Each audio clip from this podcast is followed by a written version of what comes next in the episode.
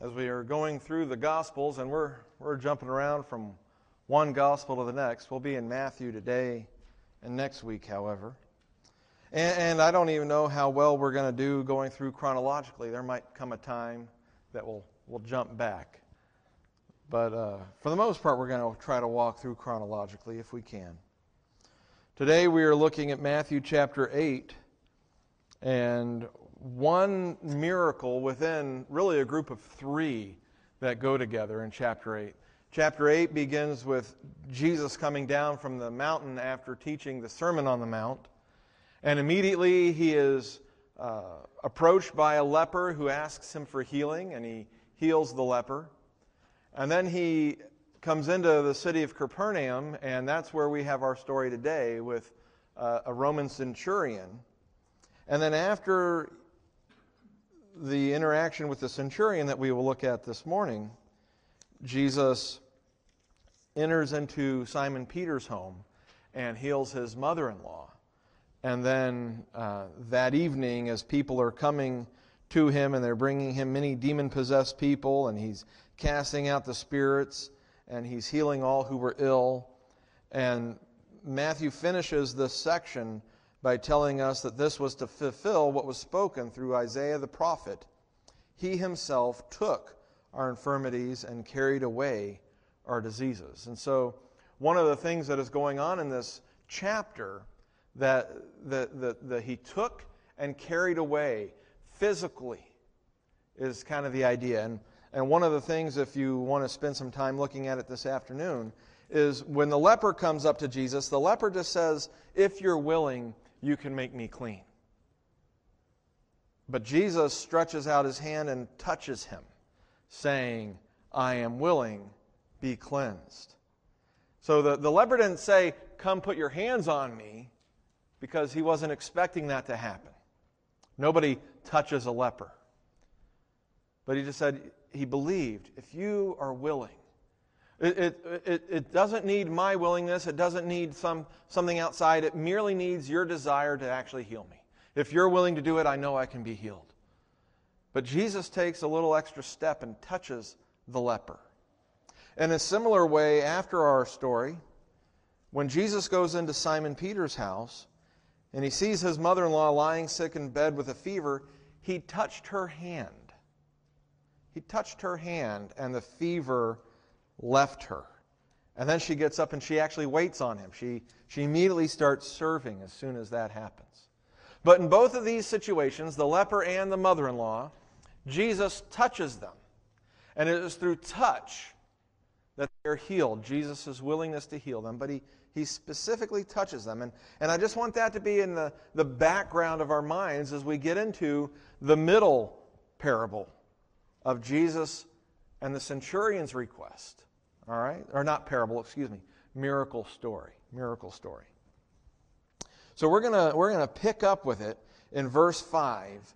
When Jesus entered Capernaum, a centurion came to him imploring him. And a, a centurion is literally a commander of a hundred. Whether or not he actually had a literal hundred underneath him or not, that's the word, centurion. So he is a person with some responsibility in the Roman army. And he's imploring him, saying, Lord, my servant is lying paralyzed at home, fearfully tormented. Jesus said to him, I will come and heal him. But the centurion said, Lord, I am not worthy for you to come under my roof. But just say the word, and my servant will be healed. For I also am a man under authority, with soldiers under me. And I say to this one, Go, and he goes. And to another, Come, and he comes. And to my slave, Do this, and he does it. Now, when Jesus heard this, he marveled and said to those who were following, Truly I say to you, I have not found such great faith with anyone in Israel. I say to you that many will come from east and west and recline at the table with Abraham and Isaac and Jacob in the kingdom of heaven. But the sons of the kingdom will be cast out into the outer darkness. In that place there will be weeping and gnashing of teeth. And Jesus said to the centurion, Go, it shall be done for you as you have believed. And the servant was healed that very moment. Now, having considered what Jesus did with the leper, that he reached out and touched him, and considering what Jesus did for Simon Peter's mother in law, that he reached out and touched her hand, uh, hopefully, what is standing out to us is the fact that Jesus doesn't have any physical touch with anybody in this story. Most specifically, with the servant who is lying paralyzed and tormented at bed back at the centurion's home. But Jesus doesn't have any contact with him, not because Jesus was unwilling. We see in verse 7 there that Jesus said to him, I will come and heal him. Jesus expressed a willingness to heal, a willingness to come with the centurion, uh, just as Jesus expressed a willingness with the leper I am willing, be cleansed. And, and this is really a, a, a great statement on Jesus' behalf because Jewish people, as, as we see in John chapter 4 with the Samaritan woman, when she says, You Jews won't even take a cup out of our hands, and you're going to ask me for a drink? You don't drink after us. You don't use our utensils. And the same thing is true with the Romans. The, the Jewish person, a good, righteous Jewish man, would have nothing to do with Samaritan. He would especially not have anything to do with a Samaritan woman. And he wouldn't have anything to do with a Roman if he could help it. He most certainly would not go into a Roman's house. Because just entering into their house communicated fellowship with them. There was such a, a, view of going to a person's house that it was expected that if you went into their house, you were willing to accept all that their house provided and stood for. This is why when Jesus is trying to get Peter ready to go to Cornelius' house, what does he do? He gives him a vision of all this unclean food, all these animals that are ceremonially unclean, things that he would never have eaten. And, and three times he says to him, Get up, Peter, kill and eat. And, and Peter's response is, I've never had anything unclean enter into my mouth. I would never kill and eat any of these animals. And that's when the Lord says, What I have made clean is clean. You know, don't call what I have made clean unclean. And then when Cornelius' servants show up, Peter recognizes and realizes what God was trying to communicate to him. And so he is willing to go to Cornelius' house. And even part of his gospel presentation when he is there is you know it is not lawful for a Jew to be in a Gentile's house. It's not right, it's not decent, it's not done. And yet here is Jesus saying, I will come and heal him. He is willing to go into the Roman's home. He is willing to have fellowship with this Roman centurion who, who isn't just a Gentile. Think of it. He is one of the occupying force. He is one of the guys that came from another land, is living in Jesus' land, and telling Jesus and his fellow Jews how to live. He is the enemy to the Jewish people. And yet, Jesus is willing to go to his home. Jesus is willing to touch him. Jesus is willing to have fellowship with him just as much as he is willing to touch a leper. And if anything, this is probably the more severe in the Jewish mentality than just touching an unclean leper. Because at least that leper was Jewish. This man, he is Roman. And so what we see here is that Jesus is willing to, to cross barriers. That, that even though the message was predominantly for the Jewish people of Jesus' time, and he even said, I've been sent to the sons of Israel, the children of Israel. There was always the belief and the understanding that the gospel message was going to expand, that grace is available to everyone. Not that it's just, just for the Jewish people, but that the grace to be healed and to have healing and have forgiveness, it was for everyone. And Jesus is willing to give it to, to the centurion. He is willing to give it to the centurion's servant or slave, as it sometimes translated. Grace is available to everyone. Not everybody in Jesus' time understood that or agreed with it. Sometimes I think we can, we can feel like there are certain people that are outside the, the realms of God's grace. They're just too distant. But it's available to everyone, specifically and maybe particularly to our enemies. Because that's, that's who God offered his grace to, right? When we were his enemies, when we were in rebellion against him, Christ died for us. And, and therefore, he has told us to love our enemies. And he has commanded us to go out and have grace and mercy for our enemies. And so we can even look at our enemies today, politically, uh, on the world stage, those forces that would fight against us. Maybe even locally, those people who seem to cause our lives such grief. And you know, God's grace is for them too.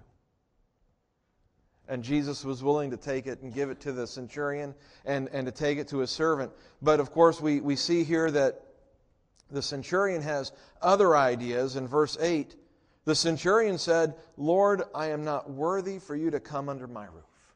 The centurion has an understanding of the way the Jewish world works. He also understands who God is and who Jesus is and who he himself is. He has a similar reaction to Peter, I think, who said, Get away from me, Lord. I'm a sinful man. He has the same reaction, in fact, the exact same words as John the Baptist when Jesus came to be baptized. And John the Baptizer said, I'm not fit to baptize you. I need to be baptized by you. That's what he is saying when he says, I am not worthy. It's the same thing that John said when he said, I'm not worthy to baptize you. I'm not fit. I'm not the proper person to do it. It's not suitable for me to do it. And the centurion is saying the same thing Lord, I'm not fit for you. I'm not worthy for you to come under my roof. I'm a Roman. Not only that, I'm a, a commanding, a, a, a commanding officer in the army. I oppress your people by my very existence here. And I, I, I, keep different dietary laws. I don't do all the things I'm supposed to do that you would have me do. I'm not fit for you to come under my roof. But just say the word, and my servant will be healed. He, he is communicating beyond the fact that he doesn't feel proper for Jesus to come to his house, but he also is communicating he doesn't feel it's necessary. Just say the word, and my servant will be healed. You don't need to come and touch him. You don't need to come and pray over him. You don't even need to be in the same room with him. Just say the word, and my servant will be healed. And he gives us his reasoning for this. He says in verse 9, For I also am a man under authority, with soldiers appointed under me. I've got soldiers under me too. And I, I think this is so interesting that he says, Not I'm a man with authority, but I'm a man under authority and with soldiers underneath me. He is recognizing that he obeys and that he communicates. And I wonder if there's something of him that he is communicating. I recognize that you serve under the authority of God the Father. Or is he just saying, I'm below you? I'm a man under authority as well but I also have some authority. And I, I say to, I've got soldiers underneath me, and I say to this one, go, and he goes. And to another, come, and he comes. And to my slave, do this. And he does it. And here's an interesting thing that word slave is what we are used to seeing in Paul's writing, doulos, a slave. Earlier, the word for his servant who is um, lying paralyzed at home, fearfully tormented. It's actually a word that we would use for a young boy. So, and, and sometimes it's used of like a king and his servants that attend to him. They would use that phrase. It's kind of the idea of a, a more tender affection for one who serves you, somebody who is closer to you, who is intimate in your life, not just somebody who takes care of your yard. But this, the slave, do this and he does it, that has a distant feeling to it. So here you have the centurion who says, Look, I've got plenty of people under my authority. I tell them to go do this and they go. I tell them to come and they come. But yet he's, he's coming, he's asking for healing for one who is close to him, who matters to him on a personal level. And so the centurion, as he's, as he's talking about his authority and how he says these things, he, he's looking at Jesus and he's thinking to himself, Jesus has the ability, because he has the authority to do such miraculous things, he can heal a leper by a touch. Surely he can heal my servant by a word. And I don't think that his power, his authority is limited by proximity, by agency. But all he has to do is just say a word. And this wasn't a normal thing. I mean, we've, we as New Testament believers, we get to read this and see it happen, and so we're familiar with the idea. But this, this centurion is coming in here with new ideas. Nobody has ever expressed this before. I mean, if you go back to the Old Testament, you've got things like uh, uh, Elisha healing the, the son who's sunstroke. He sends his servant with his staff, right? He doesn't just say, Oh, heal him, Lord. But the servant has to run with his staff and lay the staff on the boy. And then the boy gets well. So we see this need for some physical connection throughout the Old Testament. Where they, you know, instead of just saying, oh, water be less bitter, no, let's throw something in the water so that it will become clean. There's always some agency going on. And the, the one time when God said, just speak, Moses goofed it up. He still felt the need to strike. But here you have a centurion in the Roman army, a Gentile, a non Jewish person, who we understand from the Gospel of Luke probably is something of a, a proselyte of the Jewish people. In fact, in Luke, uh, the centurion doesn't even come and talk to Jesus. He sent other people to talk on his behalf. First, it's some Jewish leaders in the city. They come and they say, Hey, uh, would you do this thing for him? He's a really great guy. He's done a lot of good things for us. He's helped us build our synagogue. He's deserving of you to heal his servant. And then Jesus is actually on his way when the centurion sends more friends and says, Don't come to my house. I, that, I didn't even feel myself worthy to come and talk to you personally about this, but just say the word.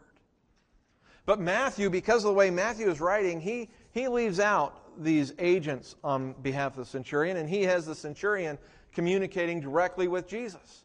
And this is not much different than, say, today when the news media might announce the president has announced a certain initiative, but you never saw the president actually stand up and give the speech. His press secretary did it. But we all understand when the president's press secretary says something, the president has said it. We understand that. So when the news media says the president said XYZ, we don't call them a bunch of liars. No, we understand what they meant. Well, the same is true in here. Matthew has taken out the Jewish leaders who were speaking on behalf of the centurion because he doesn't want to paint them in a positive light. He wants to focus our attention instead on the centurion and his actions and his views and his speaking. And the centurion's views are very focused on God, very focused on Jesus, not even really focused on what he wants, which is for his servant to be healed. But he is focused on who Jesus is and what Jesus' abilities are, and how great Jesus is and what Jesus' authority is. And he allows that to inform him to the point where he says, You don't even have to come to my house. I'm pretty sure you could just say the word, and it would happen. How amazing is that? And what it is, what it is, is that he's, he's got a certain view of Jesus. Whereas the, the Jewish leaders are looking at Jesus wondering, who he is and where he comes from and trying to find out where they can find some fault in what he is saying so they can then discount everything that he is doing and teaching. The centurion instead is looking at Jesus and thinking, wow, if he can do all these things, he can probably do this too. He doesn't even need to come to my house. He has such faith in who Jesus is that he's even able to introduce new ideas of healing and faith that, that the people didn't have a concept of. And so as we, as we think about this faith need, and, and the title of the sermon earlier was Foreign Faith, part of that foreignness is the fact that this is a new idea. This is foreign to the ways the Jews think. But here, the centurion, he is taking it to another level. And, and one of the things I think that is important for us, especially as we think about having faith in Jesus Christ, is that faith requires a proper view of God. And, and the centurion has a proper view of God, he has a proper view of Jesus. He, he is looking at the evidence and he is saying to himself, He doesn't need to come to my house. He can heal just by a word. He has that faith in Jesus because he has a proper view of who Jesus is. He has seen Jesus working. Maybe he has heard some of Jesus' teaching. He is allowing it to affect him, and that is giving him a different way of viewing Jesus. Whereas the religious leaders, their view of him is skewed. They're trying to figure out how to catch Jesus in something, they're trying to prove Jesus wrong. They are trying to figure out how they can use him or rid themselves of him. But the centurion, his view is on Jesus and what he is capable of. And because of that, because of his proper view of who Jesus is, his faith is strong. His faith holds on. Our faith requires us to have a proper view of God. To, to truly believe what is he capable of doing? What is it his will to do? Sometimes I think we have false faith in things that are the improper view of God. Certain um, prosperity gospel messages, they give us the wrong view of God. He is a provider of things. And so, what do people's faith come into? Get those things. But no, that's not what He is. The centurion isn't so much focused on getting his servant healed at all cost, but on proclaiming his faith in Jesus and knowing that Jesus can do simple things, like just say the word, and it will be done. And, and what I love here is, is this, this response from Jesus in verse 10. When Jesus heard this, he marveled. He marveled. That word marveled means that he was struck with wonder. It's the same word. Next week, we're going to have Jesus and the disciples in the boat in the storm. And the disciples, at the end of it, they marvel at Jesus. Well, here, Jesus marvels at the centurion. It's the same word. We're used to people marveling at Jesus. We're used to people being dumbstruck at things that Jesus said or Jesus did. But here, Jesus marvels at the centurion he's almost dumbstruck. I can't believe what I just heard. He is amazed at the faith of the centurion. He, he, he rejoices at it. He turns to those who are following him and he says, Truly I say to you, I have not found such great faith with anyone in Israel. This is above and beyond anything I have experienced or seen. This is amazing what I am hearing. And, and then afterwards, in verse 13, what does Jesus do? He says, Go, it shall be done for you as you have believed. Jesus doesn't go into the man's house. I, I, think, I think the centurion's got a bad, a bad view of himself. I think he is definitely worthy to have Jesus come to his house. I think it would have been wonderful if Jesus had gone into his house. But the man didn't ask Jesus to come into his house. The man asked Jesus to just say the word. And rather than reward him or honor him by saying, No, no, no, I'm going to come into your house, I want everybody to know that I'm okay with you and you're okay with me. Jesus does that with some tax collectors. He does that with Matthew. He does that with Zacchaeus, but he doesn't do it with the centurion. No, instead, he honors the centurion by saying, It is going to be done for you as you have believed as you have believed I could do for you, I'm going to do for you. And there is a certain amount of joy in this passage in regards to the centurion. Jesus is, is, is ecstatic. He marvels. He is amazed at the centurion's faith. And, and I, I think that is true for God in our lives, that God delights in our faith in Him. When you trust Him and you believe in Him, and you take the little things that you have learned and you allow that to help you grow in your faith, I think that makes God very happy. He takes joy in our faith in Him. He rejoices in our faith in Him. He delights in it. And, and this is one of the reasons why I believe that God allows us to go into places where we need to have faith in Him. Remember, faith is the assurance of things hoped for, the conviction of things not seen.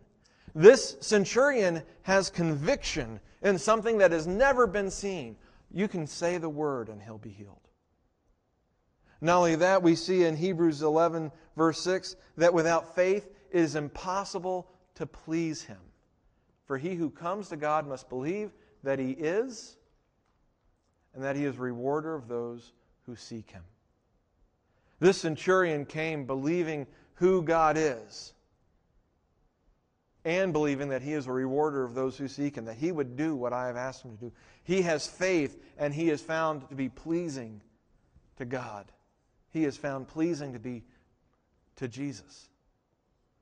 As we trust in God, as we have faith in him, as we hold on to him in times when it looks like we can't see how he will work. I don't know about you, but I don't like those times to last too long. I like for them to get over fast. They're painful. They can be very painful. They can be difficult. They can wear you down. And yet, in those times when you don't see how it's going to work, and yet you trust in the Lord and you have faith in Him and you, you believe, not just, oh, I believe, I believe, but no, confidence in things that you have not yet seen, assurance that it's going to happen. That is pleasing to God. He takes joy in us when we act in that kind of faith. Conversely, we know that He doesn't take great joy in people who don't believe in Him. The Israelites grumble. There's no food. They don't believe that He's going to provide food. They don't even bother asking him how or where. All they do is complain. There's no food. He provides food. But he's not pleased with them. He doesn't rejoice in their faith. But here, Jesus rejoices in the centurion's faith. He is, he is pleased to give him what he wants. Whereas he had touched the leper when the leper did not ask, when he goes into to Peter's house and heals his mother in law by the touch of her hand, here he is willing not to touch because the faith is in the word that he would speak. In fact, throughout this passage, the idea of speaking just keeps showing up. Uh, it's so often this, these ideas of, of speak, saying the word, and then even when Jesus heard this, that he, he understood what was spoken, he took it in.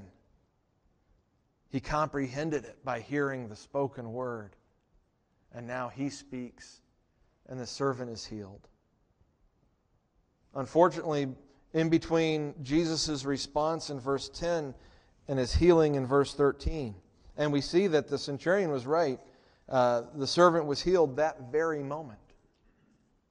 That very moment. But in between that, Jesus says in verse 11, I say to you that many will come from east and west and recline at the table with Abraham, Isaac, and Jacob in the kingdom of heaven. Jesus is telling the Jewish people around him that there are many people from east and west, in other words, outside of Israel foreigners, Gentiles, non Jewish people. There will be many who come from east and west, and they will recline, they will rest, they will eat, they will celebrate at the table with Abraham, Isaac, and Jacob. They will be in fellowship. Remember, going into the Gentiles' home was having fellowship because it was like you were willing to eat their food. Being willing to eat people's food and offering food to other people is still very much a sign of fellowship with one another. So when he says they're going to recline at the table, that means they're going to be part of the family. They're going to be in the kingdom of heaven. But then in verse 12, but the sons of the kingdom. Now there's some irony. they are going to reside in the kingdom of heaven. But the sons of the kingdom, those who are inheriting the kingdom, those who are growing up in the kingdom, they will be cast out into the outer darkness. In that place, there will be weeping and gnashing of teeth. So Jesus is ecstatic over the centurion. He says, Hey, there's going to be a lot of people that you don't expect. They're coming from the east, they're coming from the west, and they're going to be a part of the kingdom of heaven. But the sons of the kingdom, those specifically who do not respond like the centurion, who are not responding in faith, those who think that they're in just because they're children, they're going to be cast out. They're going to get kicked out of. Not just the doors are going to be barred to them. No, they are going to be cast out of the kingdom into outer darkness. In that place, there will be weeping and gnashing of teeth. There will be sorrow. There will be anguish, not joy, not delight. Why? Because they, they don't believe. They don't have faith in Jesus. They don't trust even though they don't see how. Instead, they are putting themselves up against Him. They're fighting against him. They rebel against him. They don't accept his message. And so Jesus is saying here there's no, there's no pedigree involved. It's based on faith. If you believe in me, you're in. It doesn't matter where you came from. But if you don't believe in me, if you don't accept me, if you reject me, it doesn't matter where you came from. You're out. And, this is a message I think our day and time is not quite as accepting of as maybe previous generations. But the fact of the matter is, is that there is no mercy for those who reject Jesus. That's what getting cast out where there's weeping and gnashing of teeth, teeth means. That's what the outer darkness means no mercy. And I think we kind of have an attitude of there's always going to be a little bit of mercy. There's always some kind of mercy. I mean, God is a God of love. He gave His Son to die on the cross for us. And yeah, there is a lot of mercy extended to us. There is enough, enough salvation and forgiveness for the whole world if it would accept it. But for those who reject Jesus, there is no mercy. For those who reject Him, there's no, there's no clause that gets you in anyway. What we are seeing here is faith, even from a person like a Roman centurion. That faith trumps the highest pedigree of the Jewish believer, the Jewish citizen.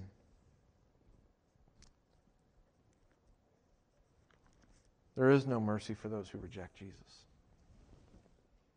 It makes it all the more important for us that we believe, that we trust in Him that we don't doubt in our difficult times, but we hold on tighter to Jesus Christ. I want to encourage us as we consider this centurion and his faith that, that he recognized you don't need to come to my house. You can just say the word. You've, you've got authority. And I'm a person under authority, and if I can tell a servant to go do something and they go do it, I don't have to watch them. How much more so can God say something and it happens. And it's fulfilled. That was how great his faith was. And I want to encourage us to have such faith in God that we would trust his authority over the world. That, that if he has declared something, it will happen. If he has said for something to do to be done, it will be done. And so let's go to him in faith. Ask him. Lord, say the word. Have this happen. Give us healing. Give us restoration in families and friendships. See us through the dark days. And believe in Him. Believe that He will make those healing touches in people's lives. Have faith in Him. He is a rewarder of those who seek Him. And let us pray for those who are in the process of rejecting Jesus. I pray our hearts go out to them. Because everybody doesn't get to heaven, only those who believe in Jesus Christ. Let us pray for those who reject him, that they would repent. It is not something that should fill us with joy or happiness, but terror at the truth that there is no mercy for those who reject Jesus. Let's pray. Heavenly Father, we, we come to you as those who have believed in Jesus' name. We believe in his sacrifice on the cross, his death, and his resurrection. Lord, we believe that you have called us after his name to believe in him, to be your children. And we strive to live our lives through the power of your Holy Spirit for you, Lord. We pray, Lord, that you would help us to have faith, that we would trust you in ways that we have not seen you act yet, but that we would believe that you will act, and that you have authority in this earth and over the people of the earth. We pray, Lord, that we would have faith in you no matter what we see in the news, what is going on in the world, that our, our focus would be on you, our hope in you our trust in you, Lord. We pray, Father, that we would be pleasing to you in our faith, that we would honor you with our actions and our decisions day in and day out. And Lord, we lift up to you our friends and family and loved ones, neighbors. Father, those who don't believe in Jesus, they actively are rejecting him. Lord, we pray, have mercy on their souls. Open up their hearts that they might hear and respond to the gospel message. We ask these things today, Father, in Jesus' name. Amen.